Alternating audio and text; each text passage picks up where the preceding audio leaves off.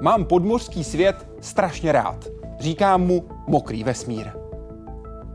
Slova fotografa Richarda Jaroňka, který se potápí se žraloky. Tedy, jak říká, vstupuje do jejich obýváku. Jak to udělat bezpečně? A v čem všem se film Čelistí mílí? Zároveň je ale jeho druhým domovem Afrika. Fotí její divočinu. Ze zvířat nejraději lev harta. Proč? Jak se musí chovat k divokým šelmám? A čím jsou pro něj hroši Jessica a Richie?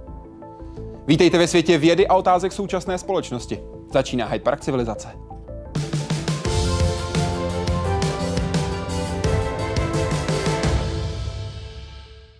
Děkuji, že jste s námi. Dobrý večer. Dobrý večer.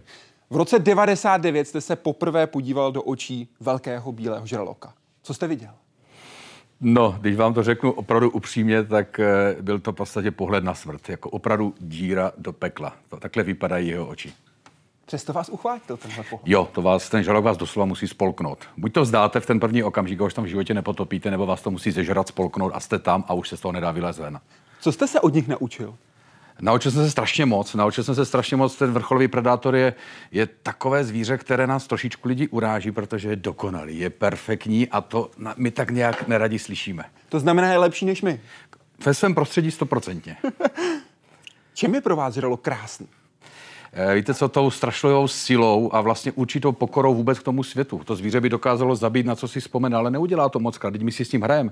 My mu dáváme eh, maso z ruky, my mu dáváme, eh, jak se říká, opravdu políbek na čumáček a to se bavíme o čtyřmetrovém, pětimetrovém monstru, takže vlastně ono jde pracovat s tím obrovským zabijákem, s tím monstrem a to je vlastně to fascinující, že jde to. Polibek na čumáček. To není nadsázka. Uvidíte v dnešním Hyde Parku civilizace, jehož hostem je Richard Jaroněk. Žralok veliký, obrovský, límcový, písečný, černoploutvý, bělavý, modrý, citronový, tygří, liščí nebo šotek. A také kladivouni či různozubci. To jsou jen některé z víc než tisíce druhů zvířat, které se schovají pod označení žralok. I když jenom zlomek z nich je nebezpečný pro člověka a v globálním průměru zabíjí ročně čtyři lidi, jejich pověst navždy změnil jeden jediný druh. Velký bílý žralok. A jeden konkrétní film. You're gonna need a bigger boat. Přitom sami tito vrcholní predátoři jsou systematicky lovení, jak velký bílý žralok, uh,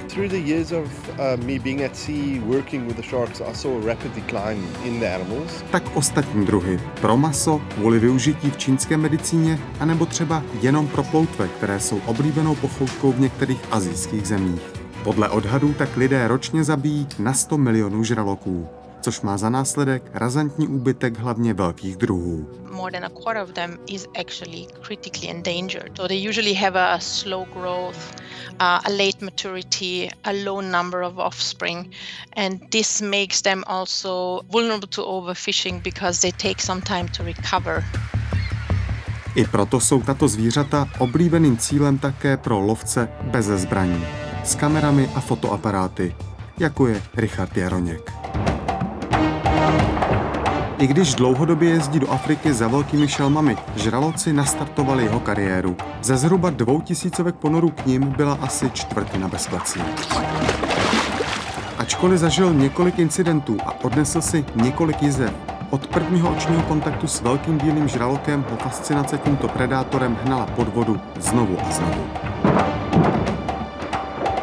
I proto Richard Jaroněk přes velkou různorodost těchto zvířat dělí žraloky jenom na dvě skupiny. Velké bílé a všechny ostatní. Jaroslav Zoula, Česká televize. Proč jen tyhle dvě skupiny? No v ten moment, když uvidíte jedenkrát toho velkého bílého žraloka, tak ti ostatní už jsou. To jsou jezevčíci už, takže to už je jenom taková sranda. Ten velký bílý, to je strašidelné monstrum. A opravdu se těch žraloků nebojím a neměl byste se bát, když se s ním potápí, ale potápíte, ale v ten moment, když skočíte do vody, tak si vždycky řeknete, Ježíš Maria, co já tady dělám. Jak si odpovíte, když tam tedy skáčete a tohle si říkáte? Eh, nějak vám to předsvakne v té hlavě, prostě musíte mačkat tu spou, snažíte se udělat tu fotku, snažíte se natočit ten záběr, ale jako není vám dobře, jako s tím velkým bílým. To ostatní je sranda, ti žalci, protože je relativně čistá voda, ale ten velký bílý pracuje ve špinavé vodě, tam je zima, má viditelnost 3-4 metry a vy nevidíte, kde ten žalok končí a kde začíná. Takže jenom přijede rozjetá parní lokomotiva a vepředu to má cirkulárku zapnutou, takže to je strašné. Takže jako, a pak to musíte rozdělit. Pak prostě si řeknete, tohle je ten pán. A zbytek je zevčíci. Čím jsou žraloci pro oceán? Tak je to samozřejmě ten vrcholový apex, jak se říká, ten vrcholový predátor, který opravdu je tady proto, aby opravdu likvidoval to, co už tam nemá být. Likvidoval staré, zraněné, umírající zvířata, aby tak, jak je na, tom, na té souší hyena, která samozřejmě a ten, a ten sub, který tam likviduje mršiny, tak to je poslání žraloka. Takže vlastně je tady nezbytně nutný vrcholový predátor na tom nějakém, na té pyramidě potravního řetězce a on určuje ty pravidla. Co se stane v místech, kde tenhle vrcholový predátor nebude, nebo nahradí nějaký řekněme, slabší. My jsme tohle přesně zažili, kdy vlastně Jihoafrická republika, je to 7-8 let, co nám doslova vybila smečku 80 eh, tygřích žraloků, kteří byli páni toho útesu, tady u toho Ali Valšol v Indickém oceánu u Durbanu. A tam bylo vidět, jak během ti jezevčíci, ti menší útesoví dvoumetroví žraloci, kteří když přijeli tygři, tak tady ti, všichni tady ti menší žraloci přijeli a báli se těch tygrů, protože přijeli páni. A v ten moment, jak je vybila tady samozřejmě vláda a zlikvidovali, vylovili je, tak vlastně se stalo úplně úplně to, že oni se dostali najednou na vrchol toho potravního řetězce. Začali být agresivní, začali útočit na nás. Dříve se nás báli, ten dvoumetrový žalok se vás bojí, protože jste veliký, dýcháte vzduch, letí z vás bubliny, takže naháníte jim hrůzu. Ten žalok se normálně bál dříve. Teď byli agresivní, dotěrní, vůbec si nedokázali poradit s tou pozici, napadali sami sebe. Tam bylo vidět, že opravdu chybí ten velký pantáta s tou holí, který řekne a dost kluci. Co to má za důsledky pro ten samotný korálový útes? Eh, zmatek, zmatek. Tam najednou prostě eh, bylo vidět, jak eh, i k těm návratám začínají připlovat ryby, které by si tam v životě netroufly. Takže vlastně odvážné ryby, které nepatří vůbec do otevřené vody, kanicové a tak dále, začaly najednou výjíždět spoza toho útesu na tu otevřenou vodu, čím můžou být zranitelní. Takže vlastně se narušuje, narušuje celá ta pyramida, která tam vlastně je tím, že zlikvidujeme toho vrcholového predátora. Tedy chaos v mořích. V podstatě opravdu. Žralok jako takový Kolik toho vidí, slyší a cítí kolem sebe? On vždycky existoval takový strašlivý mýtus, že žralok špatně vidí, špatně slyší a, a špatně cítí a takovéhle ty věci. To, že tohle všechno je v pořádku, že perfektně vidí, tak má ještě další vlastnosti a další receptory, jako třeba Lorenziniho ampule. Mm-hmm. Takže on na ten zrak, který má skvělý, který má v podstatě výborný, tak ještě dokáže mít Lorenziniho ampule, které vlastně nějakým způsobem nahradí, i kdybyste mu zadělal oči, a i kdybyste mu zacpal nosní dírky, tak vlastně Lorenziniho ampule slouží k tomu, že vnímají třeba vibrace tvorů v tísni, vnímají magnetické vlnění, takže i kdyby ho neviděl, tak vlastně vnímá tu vaši auru toho magnetického vlnění, které vlastně vy nějakým způsobem vlastně vysíláte. Dokáže eh, těmihle ampulemi eh, složit, vnímat v podstatě obsah tuku ve vodě. Takže vlastně on, když to vždycky říkám lidem, když se budete potápět, tak se potápíte s někým, kdo je tlustější než vy, protože on půjde vždycky potom, kdo má samozřejmě větší obsah tuku. To dělá tady, každý predátor. Tady jsou ty ampule, to jsou ty černé tečky. Přesně tak, to jsou na první pohled jako tečky to vypadá. Co to je ve skutečnosti? Já to vždycky říkám, že tak špatně oholený chlap, jako v podstatě, jako, že to je takové to strniště.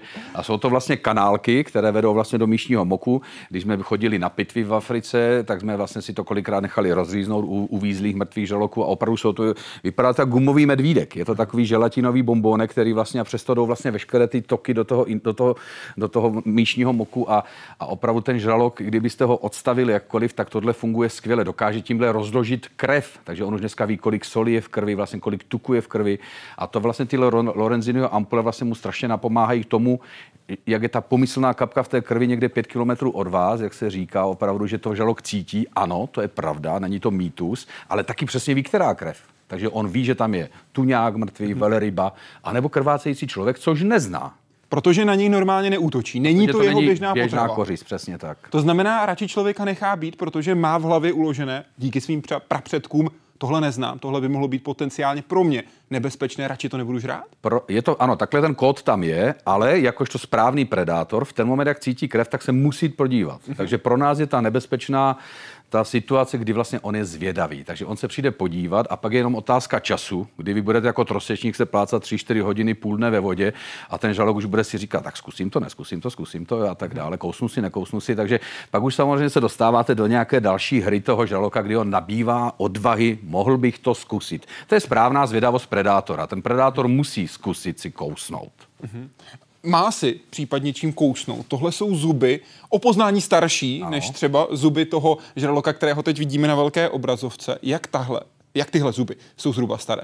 Je to Carcharodtes megal, megalodon, eh, v podstatě je to 80 až 100 milionů let stáří, pliocen, miocen období, takže eh, ty zuby jsou staré, ale ten žralok není tak dávno, co vyhynul. Mm-hmm. Ono dokonce dneska vědecká vědecká, vědecká část opravdu jsou věci dneska v rozpoložení, jestli to zvíře stále neexistuje. Mm-hmm. Opravdu jsou vážné, není to dneska takový, že bychom tady chtěli dělat nějaké, nějaké fámy a tak dále, ale polovina věců je opravdu v takovém zvláštním rozpoložení, protože začínají vznikat různé důkazy, že ten velký bílý žralok, tak jak se vždycky vykládalo, že megalodon a velký bílý byli dva žralci a tenhle Aha. zmizel, tak v podstatě, že ten velký bílý, před najednou je otázka, kam mizí ten 6-7 metrový žralok, který je, má 6,5 metru, 7 metrů, váží 3,5 tuny a najednou zmizí. Nenajdeme jeho mrtvolu na pláži, nikdy ho nic nevyplaví, najednou zmizí nezmizí on do té hlubiny v podstatě, že on tam žere mnohem méně, sníží metabolismus, nemá, o metabolismus, nemá okysličování vlastně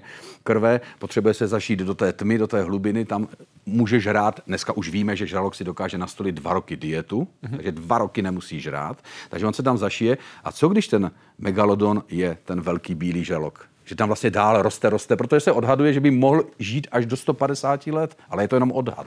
Jak dlouho mu vydrží jedny zuby? No, moc ne. Moc ne. V podstatě e, konkrétně u malých žraloků ti si dokáží vyměňovat zuby do 12 dnů, u velkých žraloků ti si vyměňují zuby zhruba do půl roku, takže má jich v tlamě nějakých 83 a dvě řady. V záloze má dalších 12 řad, které mu neustále dorůstají, takže za život jich vymění 5 až 8 tisíc zubů. Nepotřebuje dentistu, tady tenhle regenerační orgán bychom potřebovali. Takže eh, dokáže si je vyhodit sám, doslova, že se zakousne do té kořisti přímo do kosti, aby vlastně ten volný zub mu vypadnul ven a přímo do toho se mu posune ten zub nový. Proč se liší? Tenhle zub je evidentně větší než tenhle. Jasně. Je to jenom pozicí v tlamě? Eh, je to pozicí v tlamě, je to už ten zub eh, může být i od menšího žraloka přirozeně mm-hmm. a barva vlastně ještě je zajímavá v tom, že ten, co máte v levé ruce, tak ten se nalezl vlastně v písku, protože už ty pigmenty, ta sklovina dostala mm-hmm. barvu od toho písku a tady ten, co máte v pravé ruce, ten pravděpodobně z ropy nebo z černého uhlí, protože jde do černa a zabarvil se do černa. Co typicky tedy žralok žere? Co je typická jeho potrava? Jasně. 80% eh, jsou to eh, ryby, jsou to jinačí žraloci, jsou to veleryby, když je to velký žralok. Mm-hmm. Není to až tak, jak se hodně říká, že jsou to třeba lachtani, to je jenom snad 8% potravy jsou lachtani, takže jako běžná ta potrava toho žraloka je svým způsobem ryba. Ale lachtani ty zanechávají do stopy na čumácích. Jsou to bojovníci, jasně. Mm-hmm. Ten lachtán, pozorovali jsme mnohdy, kdy ti lachtani si s nich fakt dělají srandu, že obeplaval toho velkého bílého žraloka, štípal ho dozadu do ocasu před ten žralok, než se otočil, tak zase byl vepředu, jako, takže fakt si s nima dělali kolikrát ti lachtaní srandu, ale když už teda ten žalog ho chytí, tak on se snaží ho škrábat a proto oni mají tým žurky a takovou blánu přes oči a chrání si oči, aby mu vlastně eh, nevyškrábal ten eh, žralok, ten lachtan oči. Už máme přečtenou genetickou informaci i velkého bílého žraloka. Dozvěděli jsme se řadu zajímavých věcí, které by mohly pomoct i lidem. V čem například? Tak už jenom třeba to, že se Několikrát už se dělali tyhle pokusy, že se implantovala naše rakovina a ten žalok vlastně se jí dokázal zbavit. Má některé regenerační buňky. Nedá se říct, že by mu dorůstaly orgány, tak jak bychom si přáli, ale už jenom to, že má regenerační buňky na zuby, že mu dorůstají celý život zuby, vlastně je strašně důležité. Nemá kosti, má chrupavky, což víme, jak se nám odvápňují na stáří u dědečku a u babiče kosti, vlastně pak je hned průšvih, takže ty chrupavky jsou přece pružnější. Takže vlastně to jsou věci, že my to zvíře tady likvidujeme, zabijíme a tak dále, ale zapomněli jsme na to, že, že vlastně třeba bychom se mohli od něho něco naučit. Právě konkrétně tady tu rakovinu, kdyby jsme možná, dneska už věci ví, že máme v sobě tady tuhle buňku regenerační, ale ona už je v nás zakrnělá, my ji nedokážeme nastartovat. Takže možná, možná, ale obávám se, že nebudeme mít čas. O tom hovoří ostatně i Jasmine Grahamová, bioložka z Morské laboratoře na Floridě. Ta pro The Guardian řekla konkrétně v červenci letošního roku, pokud vyhynou všechna ta evoluční historie a všechny tyto informace zmizí s ním. Kolik máme tedy času? Obávám se, že konkrétně u, u velkých bílých žraloků se budeme bavit e, v otázkách let, ani to nebudou desítky let. Je to v podstatě, kdybych to řekl opravdu odborně, tak velcí bílí žraloci tady budou tak 10 až 15 let, pak už to nebude žádný. Kvůli člověku? Kvůli nám. Jenom Jihoafrická republika, když jsme my začali dělat v tom 99. 2000, tak se zhruba odhadovalo, že 2,5 tisíce žraloků velkých bílých kolem celého afrického kontinentu. Druhá větev je v Austrálii, třetí větev je Amerika, Bahamy, Guadalupe, mexická část. A ty čísla třeba před nějakými sedmi, osmi lety už byly načipováni. Michael Racen, výborný odborník na žraloky z Jihoafrické republiky, načipoval plus minus 850 žraloků, kteří dostali všichni vysílačku. Už jich bylo pouze 850 za hmm. necelých 12 let, co jsme tam chodili s nima pracovat. Před pěti lety bylo přes nějakých 250 a lonská sezóna v Africe, kdy se tam lidi chodí potápět do klece, je to taková turistika dneska, tak v podstatě už je na nule. Neměli tam vůbec žraloka a dva měsíce v podstatě nepracovali se žádným žralokem, takže odhaduje se, že v Africe se dneska pohybuje kolem celého afrického kontinentu kolem tak 10-15 kusů žraloku. Takže z 2,5 tisíc za 15, za 20 let na 10 až 15 kusů. Jací žraloci, kolik z těch všech druhů, jsou skutečně nebezpeční pro člověka? Tak když zhrneme, že jich je necelých 500, 480, německy dva nějací umřou, vyhynou, dva se nějací nový objeví a tak dále, tak opravdu takových těch co umí kousnout člověka je asi dvacítka, takových těch top se uvádí je dvanáctka, to je ten bull shark, tygří žralok, je tam samozřejmě longimanus, dlouhoploutví, to je celku agresivní žralok, jsou tam ti útesoví, je tam citroňák a, a ten vrcholový mm-hmm. je mhm. ten velký bílý. Tady je mapa zaznamenaných, nevyprovokovaných útoků, které byly nahlášené a ze strany žraloků, a to od roku 1580 až do posud. Nejvíc jich proběhlo ve Spojených státech, konkrétně největší podíl byl na Floridě. Tam to bylo necelých 1500 případů. Na druhém místě Austrálie, třetí potom Jihoafrická republika. Ročně ale po útoku žraloka zemřou čtyři lidé. Jen v USA pro srovnání blesky zabíjí každý rok 50 lidí. Víc lidí než po útoku žraloku zemře při pořizování selfie, stejně tak víc lidí zemře i po pádu ráno z postele. Obavy ze žraloků ale mimo jiné plynou z jednoho velmi slavného filmového zpracování.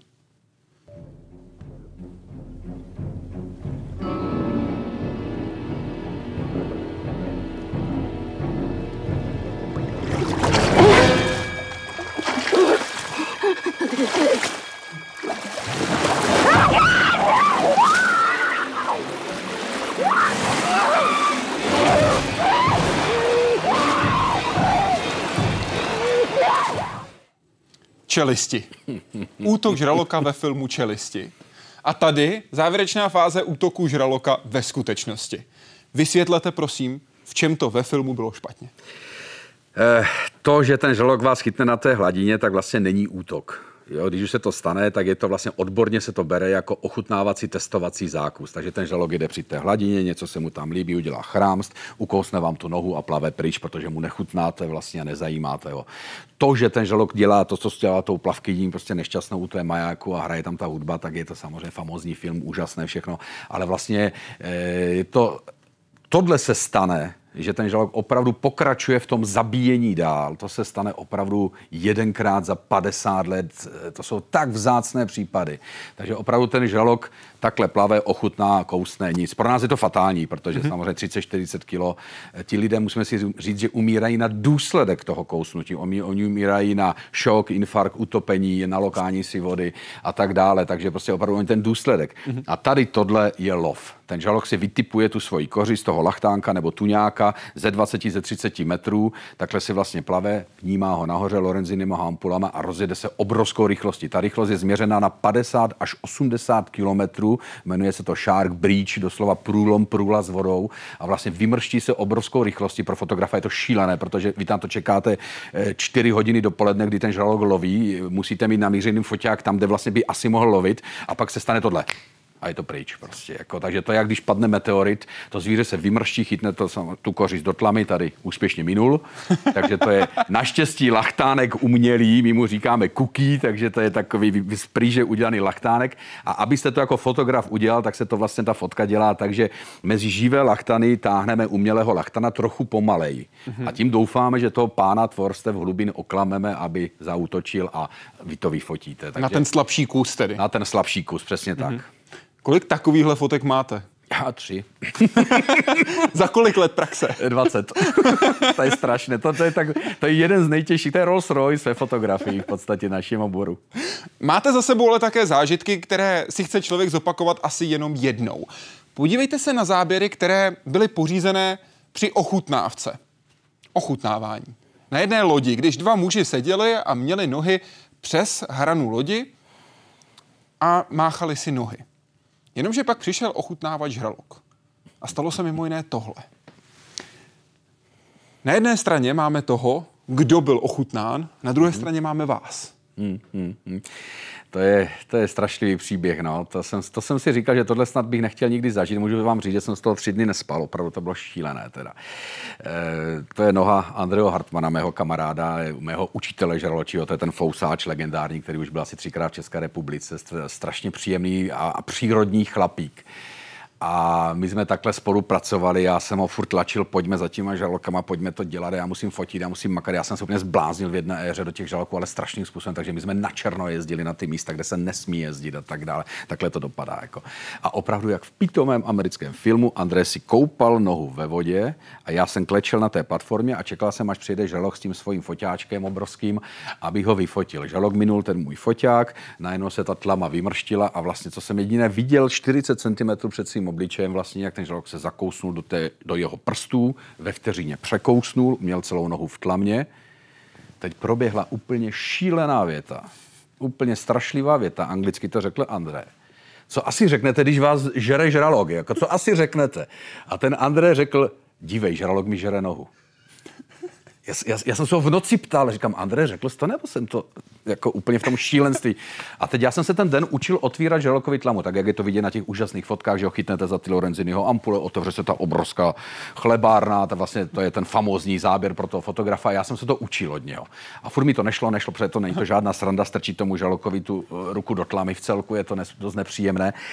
A tohle jsem vlastně musel udělat, že vlastně v ten moment, jak držel tu nohu mého kamaráda, tak já jsem zahodil ten foťák a skočil jsem po něm a otevřel jsem mu vlastně tlamu a vytáhnul tu nohu ven a žalok zmizel. A André mě nadal, on mě seřval jak malého kluka, říká, proč to nefotil, proč to nefotil, vyhrali jsme Pulicerovu cenu. To normálně takové fotky neexistují, že žalok žere živého člověka, takže říkám, André, víš co, jako pak večer jsme si říkali, už byl zešitý, jako říkám, André, víš co, jako, klidně to uděláme ještě jedno, já to budu fotit.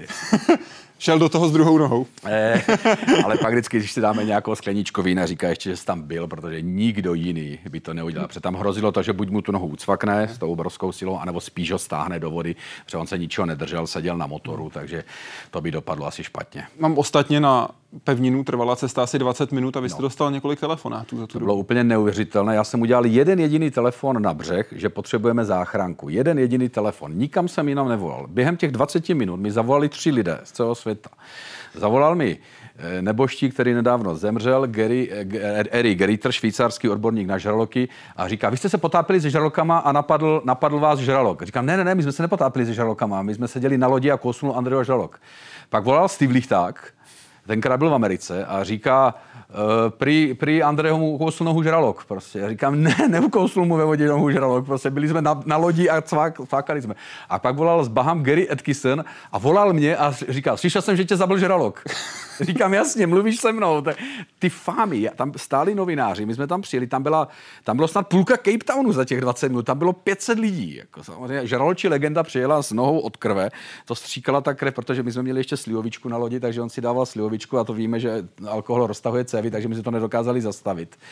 Tak jsme dojeli na ten břeh a, a všichni novináři napsali, já jsem dělal několik rozhovorů, všichni novináři napsali to, co chtěli napsat, že jsme se potápili za žraloky a napadl ho žralok.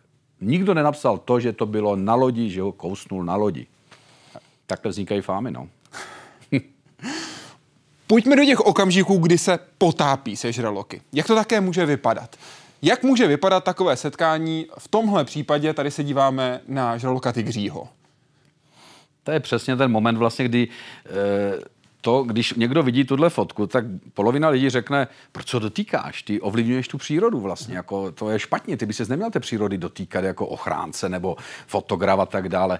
Ale já vždycky říkám, uvědomte si jednu jedinou věc, kdyby ten žalok to nechtěl se se mnou kontaktovat, tak to v životě nedopustí. Stokrát máte takhle nataženou ruku a chcete se ho dotknout jenom pro tu zvědavost, jenom pro tu touhu se ho dotknout. A tohle vlastně, a ten žalok takhle se vám kroutí 3 cm před prstem a v životě se ho nedotknete vlastně. Takže to zvíře, tohle, abyste vůbec dokázali tohle udělat, tak musí chtít se s vámi kontaktovat. A to je to famozní, že to zvíře na vás najde. Vy vlastně jste úplně, máte holé ruce, takhle vlastně to zvíře přijede a vy ho chytnete za ty Lorenzinyho ampule. Nějakým způsobem vědecky to není podložené, co se stane. Vy v ten moment nějakým způsobem mu zastavíte tok myšlenek, jako kdyby jsme si zakryli oči, takže vlastně tohle mm-hmm. se v ten moment stane. A ten žalok stuhne. Vy držíte tunové zvíře a takhle ho v prstech otočíte a zase ho v klidu vrátíte zpátky pustíte ho. Tady je ta obrovská čelist. On udělal kolečko, vrátil se, máme to krásně natočené a chtěl to ještě jednou. To fakt není odborně zmapováno, co se děje v té jeho mysli, proč to chce, co, jak, co jsme udělali vlastně. Každopádně to žalka dokážeme zastavit. A co se děje ve vaší mysli, když se tohle děje? Víte co, to je, to je, jako myslím si, že Armstrong neměl na měsíci takové zážitky. Jako to, je, to je takový svět, že najednou si řeknete, jo, to není že až taková ta frajeřina, že jste to chtěli udělat kvůli holkám a kvůli chlapům v hospodě. Jako, to je ta pokora, že to zvíře vám to dovolilo a to je největší zabiják tady na této planetě. Vám dovolí si s vámi hrát. Aha. A v ten moment si řeknete, to není možné. V ten moment vám to ani nedojde. To vám dojde večer, až sedíte u vínečka, ale prostě to vám, v ten moment vám to nedojde a pak vám to řekne, to je, to je jiný svět, to je jiná planeta. Tohle je návnada, kterou má teď v tlamě? To je, to je náš buben, který je od pračky v celku dost velký. Všichni víme, máme doma pračku, že ten buben je asi takový. My to máme zavěšené nahoře boje v nějakých 80 metrech a v tom jsou rybičky, které strašně lákají. Oni se do toho nedostanou, ale jenom to dostává ven ty rybičky olej, šupinky, masíčko, staré zhnilé sardinky a jim to krásně voní, takže my tomu říkáme žraločí Coca-Cola, takže oni neustále kolem toho jezdí. No a přišel tady jeden trošku větší frajer a celou, celý ten buben spolknul. Si říkal, nebudu se dělit s jinačíma, jako tak to celé sežral. Ale for byl v tom ten, že vlastně my jsme se ho snažili doplavat. Já už jsem nemohl. Kamarád Walter Bernardis mě tlačil ještě, aby jsme doplavali k tomu žralokovi, abych na to vlastně vytáhli ven, protože on by se taky mohl zadusit. Mm-hmm. Ale tak se ukázalo zase další plně mystično toho žraloka, co ti žraloči dokážou, že oni si vlastně dokážou vyprat svůj vlastní žaludek. On mm-hmm. si vyvrhne svůj žaludek ven, tam si ho vyčistí, a vtáhne ho zpátky. Víme, kolik je třeba rakovin žaludku, mm-hmm. že? Takže to je třeba geniální, že se vyčistí. A v ten moment vlastně on otevřel tu tlamu a normálně to krásně vyhodil ven i s půlkou žaludku a zase ten žaludek vtáhl zpátky, takže úplně neuvěřitelné. A já jsem slíbil, že když jsme mluvili o polipku na čumáček, tak to není nadsázka. Polibek na čumáček totiž skutečně může proběhnout. je to tak, je to tak. Já jsem, já jsem my, jsme, my jsme opravdu už někdy v těch pokusích, pokusech, co jsme zkoušeli na žralocích, dělali fakt takové strašlivé věci, jako že jsme eh, dávali maso z ruky, dali jsme mu pusu na, na čumák a tak dále. My jsme třeba se sázeli s kolegou s Walterem, kdy přijde ten moment, kdy tě žalok zabije. No tak to vyzkoušíme. Jako. A jak to vyzkoušíme? No hele, budeme tak dlouho pod vodou, dokud na to nepřijde, že tě může zabít. Jako, jo. Tady je celkem jasné, o co jste se vsadili. No, takže v podstatě, takže v podstatě vyšlo to na mě, tady tenhle los, takže já jsem byl pod vodou, vyměnil jsem si tři láhve a ležel jsem dole. A my jsme opravdu si lehli na dno, přestali jsme dýchat na tu minutu a to máte vidět, jaký žalci okamžitě zbystří, že jste vlastně mrtvola. Na tom Aha. prostě leží ta mrtvola a jedou k vám a jedou vás sežrat. V ten moment, jak se na ně podíváte, takhle se otočíte a oni, oni zaměří váš zrak, tak už ví, že vlastně vy o nich víte, ten moment překvapení je vájí, nejste mrtví v podstatě, a jdou od toho útoku pryč, od toho momentu nějakého ochutnání jdou pryč. Takže takže zkoušíme, zkoušíme strašlivé věci no, s nimi. Jako je, to, je to famozní, že já třeba strašně miluju jednu jedinou věc, že když je navnadíme, tak vlastně si veznu plnou hrst sardinek a takhle to vyhodím před sebe a takhle si dám ty ruce a jenom zavřu oči. A teď jenom cítíte vlastně ten tlak těch tlam, jak berou ty sardinky, jak vlastně vám to nějakým způsobem rvou přímo před obličejem a ani jeden se vás nedotkne. Precizní pohyb. A vy to fotíte. A fotíte to tímhle. Jaké jsou parametry tohoto fotoaparátu? V tom je samozřejmě zrcadlovka, je to jenom celé pouzdro, teď k tomu máte nějaké rampy, je to, je to nějaké dost výkonné blesky, které se vlastně musí používat pod tou vodou, protože je tam problém se světlem přirozeně. Tohle je konkrétně port, který je tam ten, na ten objektiv, to je na makrofotografii, pak jsou ještě takové široké objektivy. Eh, Výborně se s tím fotí, je to velmi těžká věc, pod vodou je to lehce ovladatelné, dá se s tím naučit, kdo pracuje se zrcadlovkou, tak to asi ví, o čem, o čem mluvím. A je to taková dost příjemná i, i obrana někdy, mm-hmm. jako, že opravdu vám to mockrát, mockrát pomohlo a mockrát mi to opravdu zachránilo nohu nebo možná i život, protože fakt to bylo někdy, že čelisti byly zakousnuty v tomhle obě o foťáku a ne ve mně. Tedy železo mezi vámi a žralokem. Tak. Jak precizně musíte nastavovat ten foťák v okamžiku, kdy jste pod vodou?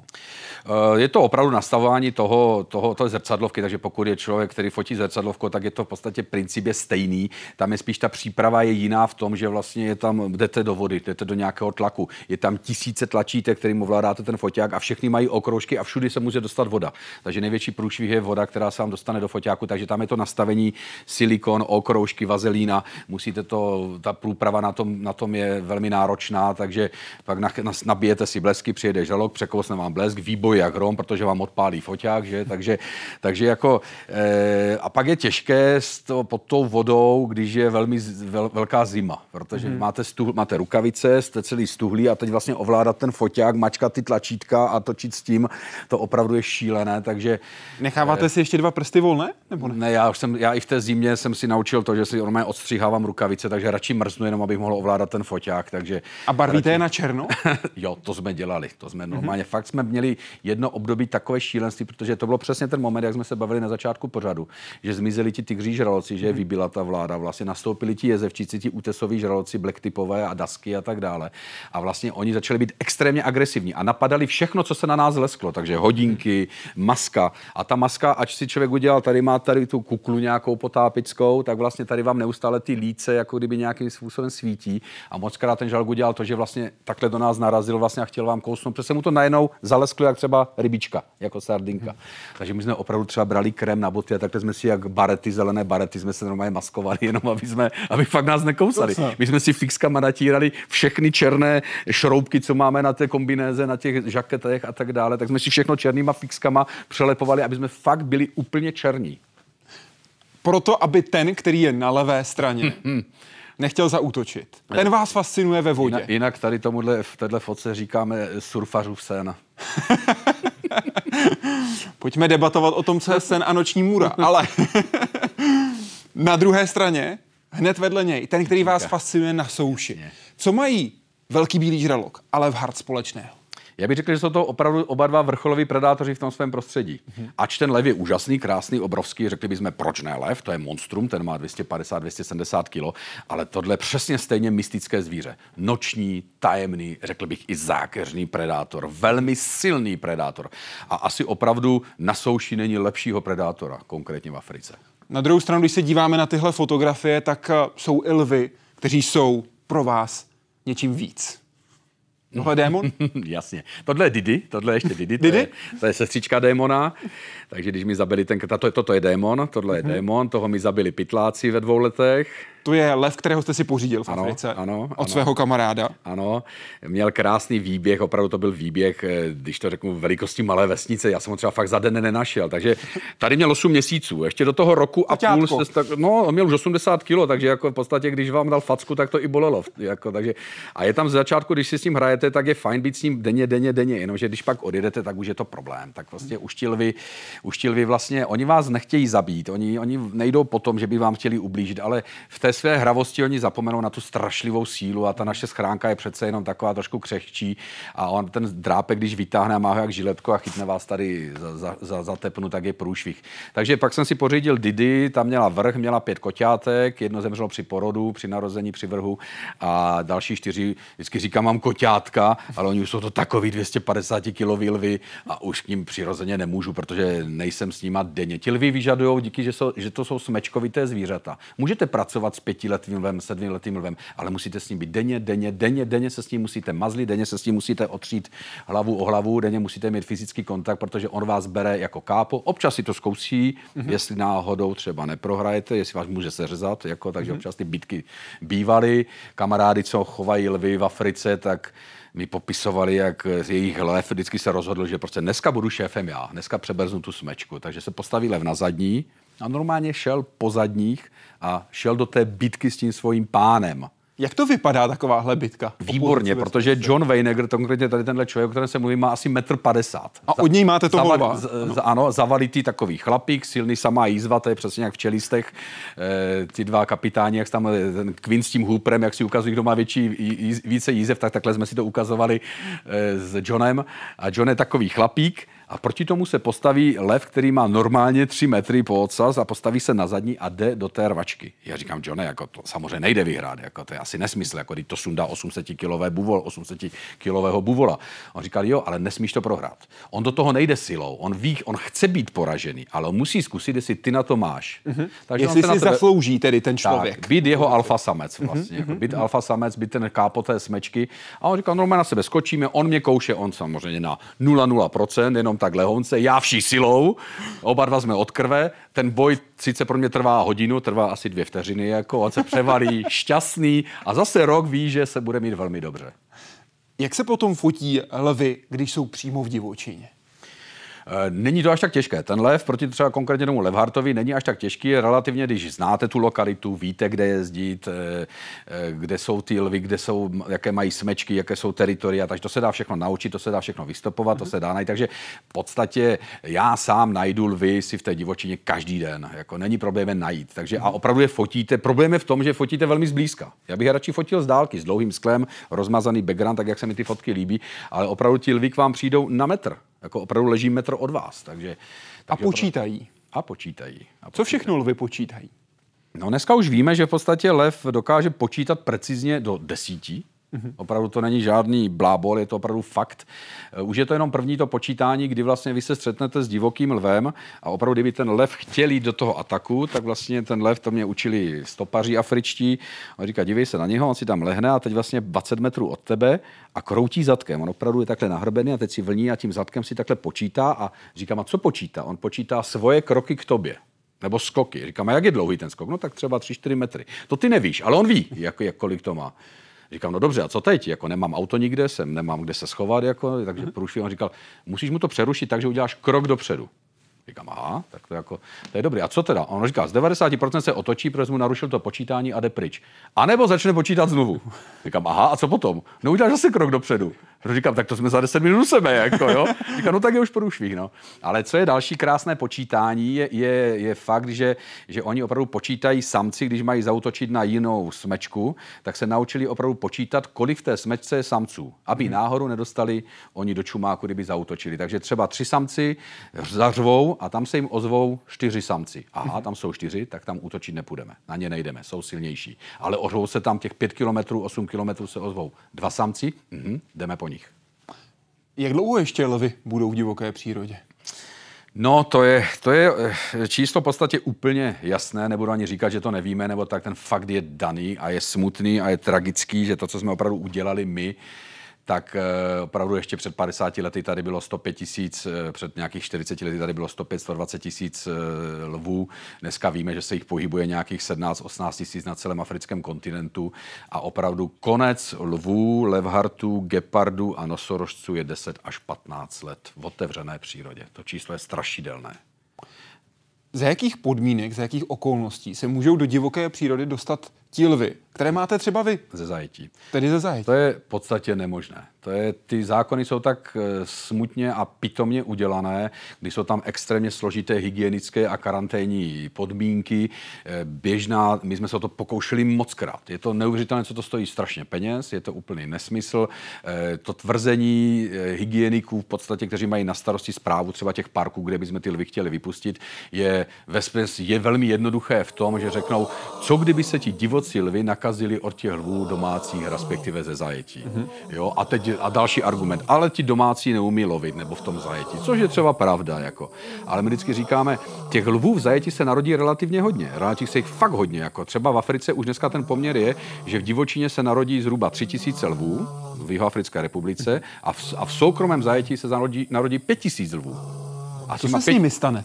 Nikdo je nechce, Takže se normálně opravdu děje to, že se musí, eh, musí se lvice naočkovat, aby, aby nezabřezli a tak dále. Dostávají antikoncepci doslova. A když oni to většinou přebourají, pře příroda to převálcuje, takže oni to většinou přebourají. Narodí se jim to opravdu, oni zabíjí koťata. Normálně vzácných lvů, normálně třeba utopí, dají jim injekce, likvidují koťata. Další způsob eh, je problém je ten, že nikdo je nechce. Nikdo prostě všem v parcích stačí těch pár lvů, co mají, protože více lvů tam nemůžou dát, protože by vymlátili eh, přirozeně více zvířat. A co je úplně nejhorší, tak se tidle lvy prodávají na odstřel. Takže přijedou lovci, kteří si zaplatí peníze a to není lov ve smyslu, že 6 dní stopujete a hledáte zvíře. Oni vám ho vyhodí do klece, která je oplocený plot 10x20 metrů a tam si toho lva takhle zastřelíte 4 metry od vás. Oprava lva. To jsou konkrétně celý svět.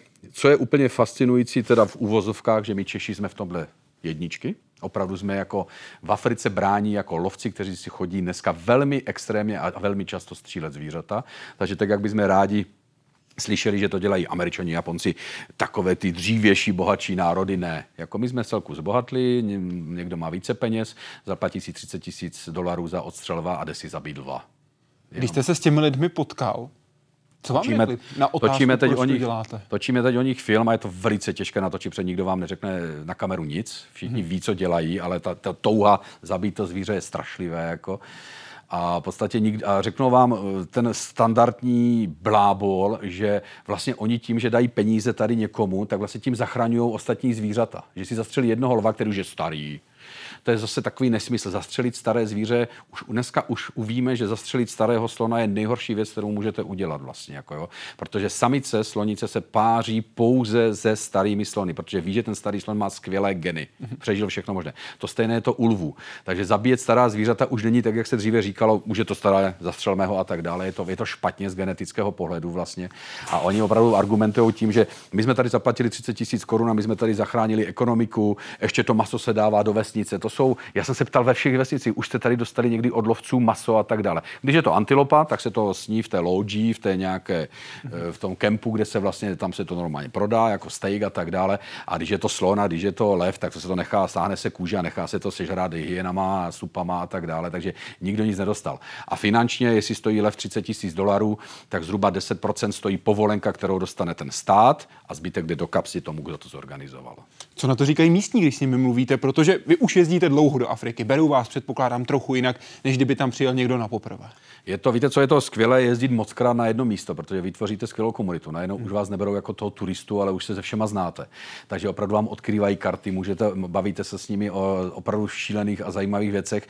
A opravdu, když ti lidi jsou rozumní, a opravdu strašně moc lidí je rozumných. Eh, řeknete si, jsou to normální lidé z vesnice, kteří tam někde kolem toho vznikl nějaký park, je to normální vesnice, ale oni se dneska naučili pracovat vlastně pro ty lodže, pro ty kempy, pro ty auta.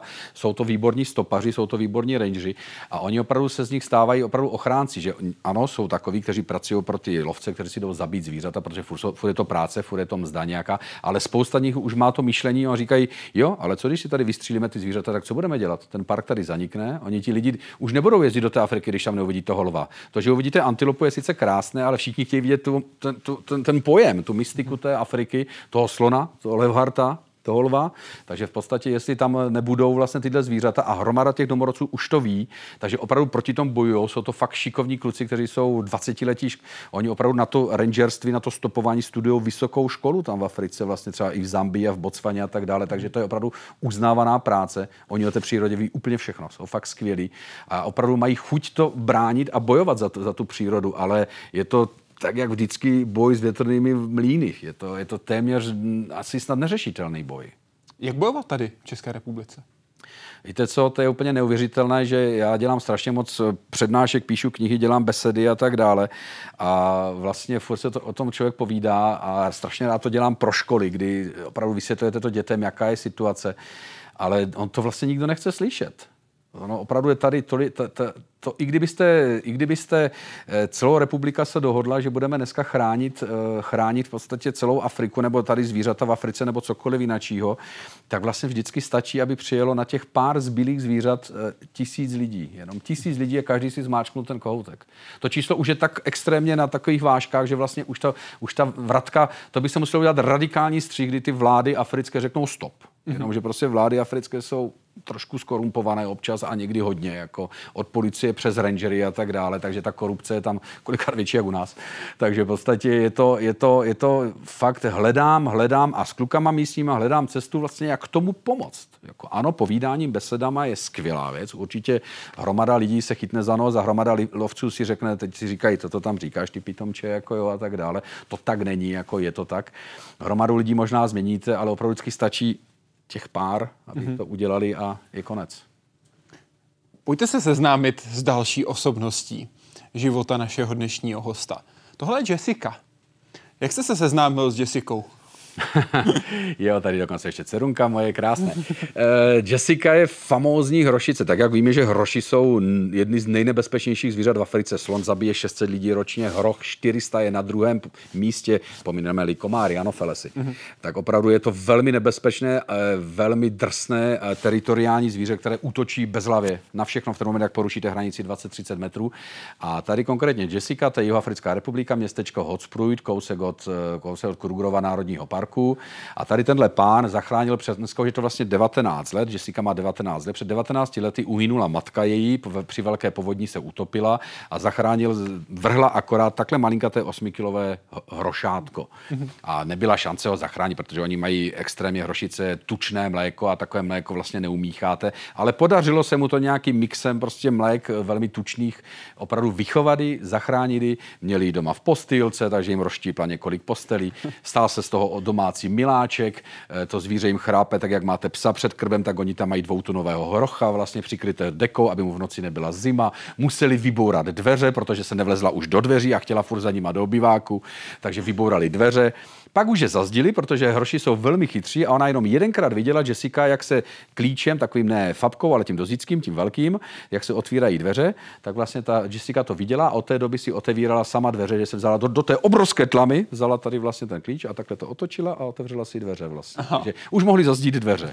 Co je famózní, že ona je divoká. Ona tady ten rybníček je vlastně u jejich domečku a zatím jsou normálně divocí hroši, takže ona jde mezi samce, ještě se nepářila, ale jde ještě mezi samce, ještě mladá na páření a normálně se kamarádi s divokými hrochy, ti tady nejdou, ti se bojí těch lidí, ale ona na písknutí opravdu přiběhne. Takhle ji nakrmíte, dáte jí sladké batáty, dáte jí čaj rojbos, takže vlastně je strašně famózní a je to jediný hroch na světě, který tohle vlastně nějakým způsobem ukázal tohle svou uh, hroší jinou tvář. Proč teď dcera vždycky dala, než dala jídlo, tak dala na čuma? No, to je vlastně takový fík, protože ona, je, jak má tu obrovskou tlamu, tak vlastně uh, ona si nevidí tady před ten čumáček vlastně. Takže Aha. vy, abyste ji vlastně nějakým stimuloval nějakým způsobem, aby dostala tu batátu, ten sladký brambor ukrojený, tak vlastně přejedete po tom čumáčku a ona udělá pum, otevře a nebude podíkat při každé prostě a vždycky, až tam nahážete tři, čtyři, tak samozřejmě polkne Až to a, bude stát za to. Tak a jinak ona, ona třeba zachránila několikrát život té rodině. To je úplně, to zvíře je absolutní endemi, tam byla obrovská povodeň. To, když se podíváte na ty desetimetrové stromy, tak v šesti metrech je uvíznuté větve a jsou tam silony a tak dále. Takže vlastně ta, ta voda tam byla do půlky jeho domu, což je nějakých 5-6 metrů tady z tohohle místa, kde je ta voda. A ten starý pán, protože Žuber má už hodně roku, má přes 80 a je takový 50 kilový chlapík. A, a vlastně on sedl do lodičky, že v té šílené bouři, v té rozhodněné vodě se pokusí uplavat pryč s manželkou a strhla je voda a utopili by se lodička, by se převrátila, najednou se vynořila Jessica a zatlačila je ke břehu a ležela tam před ním a vlastně udělala z toho svého těla bariéru té pří, na tu přílivovou vlnu a vlastně zachránila jim život. Mm-hmm. Pak vlastně na Dereka zautočila divoká hrošice, která si myslela, že jí chtěla něco udělat, tak ho chtěla zabít. A ona se postavila mezi vlastně ní a tu, ho a tu divokou hrošici. Ta hrošice ji narazila do nohy a zlomila jí nohu. Mm-hmm. Což byl veliký problém, protože zkuste ošetřit hrocha a ona okamžitě skočila do vody, takže zachránila tom Derekovi vodu, e, život. A sama ale zůstala 14 dní v té vodě a tam i ta voda noha mokvala, byla otevřená rána. Oni v potravě dodávali nějaké antibiotika, antibiotika vypadalo to špatně, že zemře, ale podar, a ona o těch třech nohách, aby došla k té rodině, tak prostě jak tu nohu měla nefunkční, tak chodila k té rodině. Takže famózní vztah, oni to mají opravdu ta rodina jako dítě. Mm-hmm. Podívejme se do tváře dalšího takového hmm. hrošího, v tuhle, v tomhle případě tedy samce. Hmm. Richie, ano, Richie, Rich, Richard Richie, ano, to jsme dva, dva Richie. Je pojmenovaný po vás? Ne, ne, ne, ne, to je jenom souhra náhod, ale jako my připravujeme právě s, s Žuberem, s Tonym, připravujeme knížku o Jessice a o Richiem, protože mu to slíbili všechny možné produkce celého světa, že napíšou knihu, ale vši- vždycky to skončilo u slibů. Uh-huh. Takže mě tady ten příběh e, zajímá, protože si myslím, že to je famózní. A byl takový pokus, že opravdu se stala druhá stejná náhoda, že hroši umírají a on opravdu našel druhé mládě. Ten Richie má dneska pět let, tady tenhle malinkaté mimínko hroší a ono našel přesně takhle, jak kdysi Jessiku a udělali tenhle pokus, jestli se to dá udělat i s druhým rochem, nebo jestli opravdu jen ta hrošíce byla ten endemit, ten zázrak, a nebo se to dá udělat i s druhým rochem.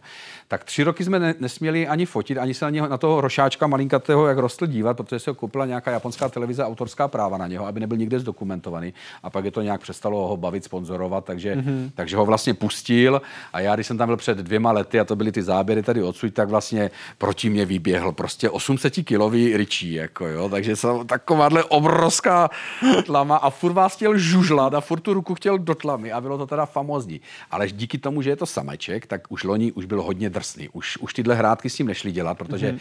on ne, že by vás kousnul nebo něco, ale ta rána, ta hlava váží 100 kilo, že, tak to je jedna mm-hmm. velká kost, takže jako asi by to, asi by to trošku bolelo a už, už s ním není radno si hrát. Takže bude asi jiný, jak ta Jessica.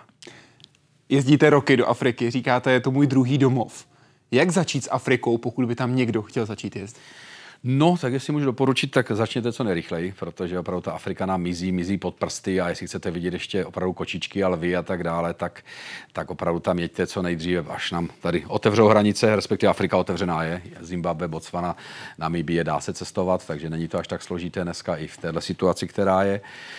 Takže každopádně, kdo chce do Afriky, tak eh, je to, ta Afrika překvapí strašně moc lidí, jak je civilizovaná. Hromada lidí žije v nějakém prapodivné představě, že je tam špína a že tam je hlad a že tam je, nedostanete nic koupit a že nenatankujete do auta. Eh, určitě existují takovéhle místa, ale to o tom se bavit nebudeme. Ale opravdu to tak není. Ta infrastruktura je skvělá, všechno funguje, opravdu se dostanete autem kamkoliv. Eh, takže dneska, pokud můžete, vemte peníze, které máte a ne, hold výjimečně nepojedete do Chorvatska, pojedete do Afriky. Protože ani, ani ta Afrika není drahá. Spousta lidí si strašně myslí, jak, že to je drahá. Dneska letenka stojí do Johannesburgu 15 000 korun, takže není to takové šílené. E, steak, e, pravá svíčková stojí 120 korun kilo. Dneska u nás stojí, já nevím, 6-7 stovek, takže jako i to žití tam není drahé. V podstatě jíte tam a pijete levněji jak u nás. Takže spousta lidí si myslí, že to je opak a není to pravdou. Takže, takže na dovolenou určitě do Afriky ano, ano a není tak šíleně nebezpečná. Protože vy se, pokud se nechcete pohybovat někde ve slamu, kde je, ano, problém, může být, ale my všichni utečeme z toho letiště, vezmeme auto a mažeme do buše a tam je klid, tam maximálně vás zežere lev. A tam je ta krása. A tam je ta krása. Říká Richard Jaroněk, dnešního z Parku civilizace. Moc děkuji, že jste byl s námi. Děkuji za pozvání.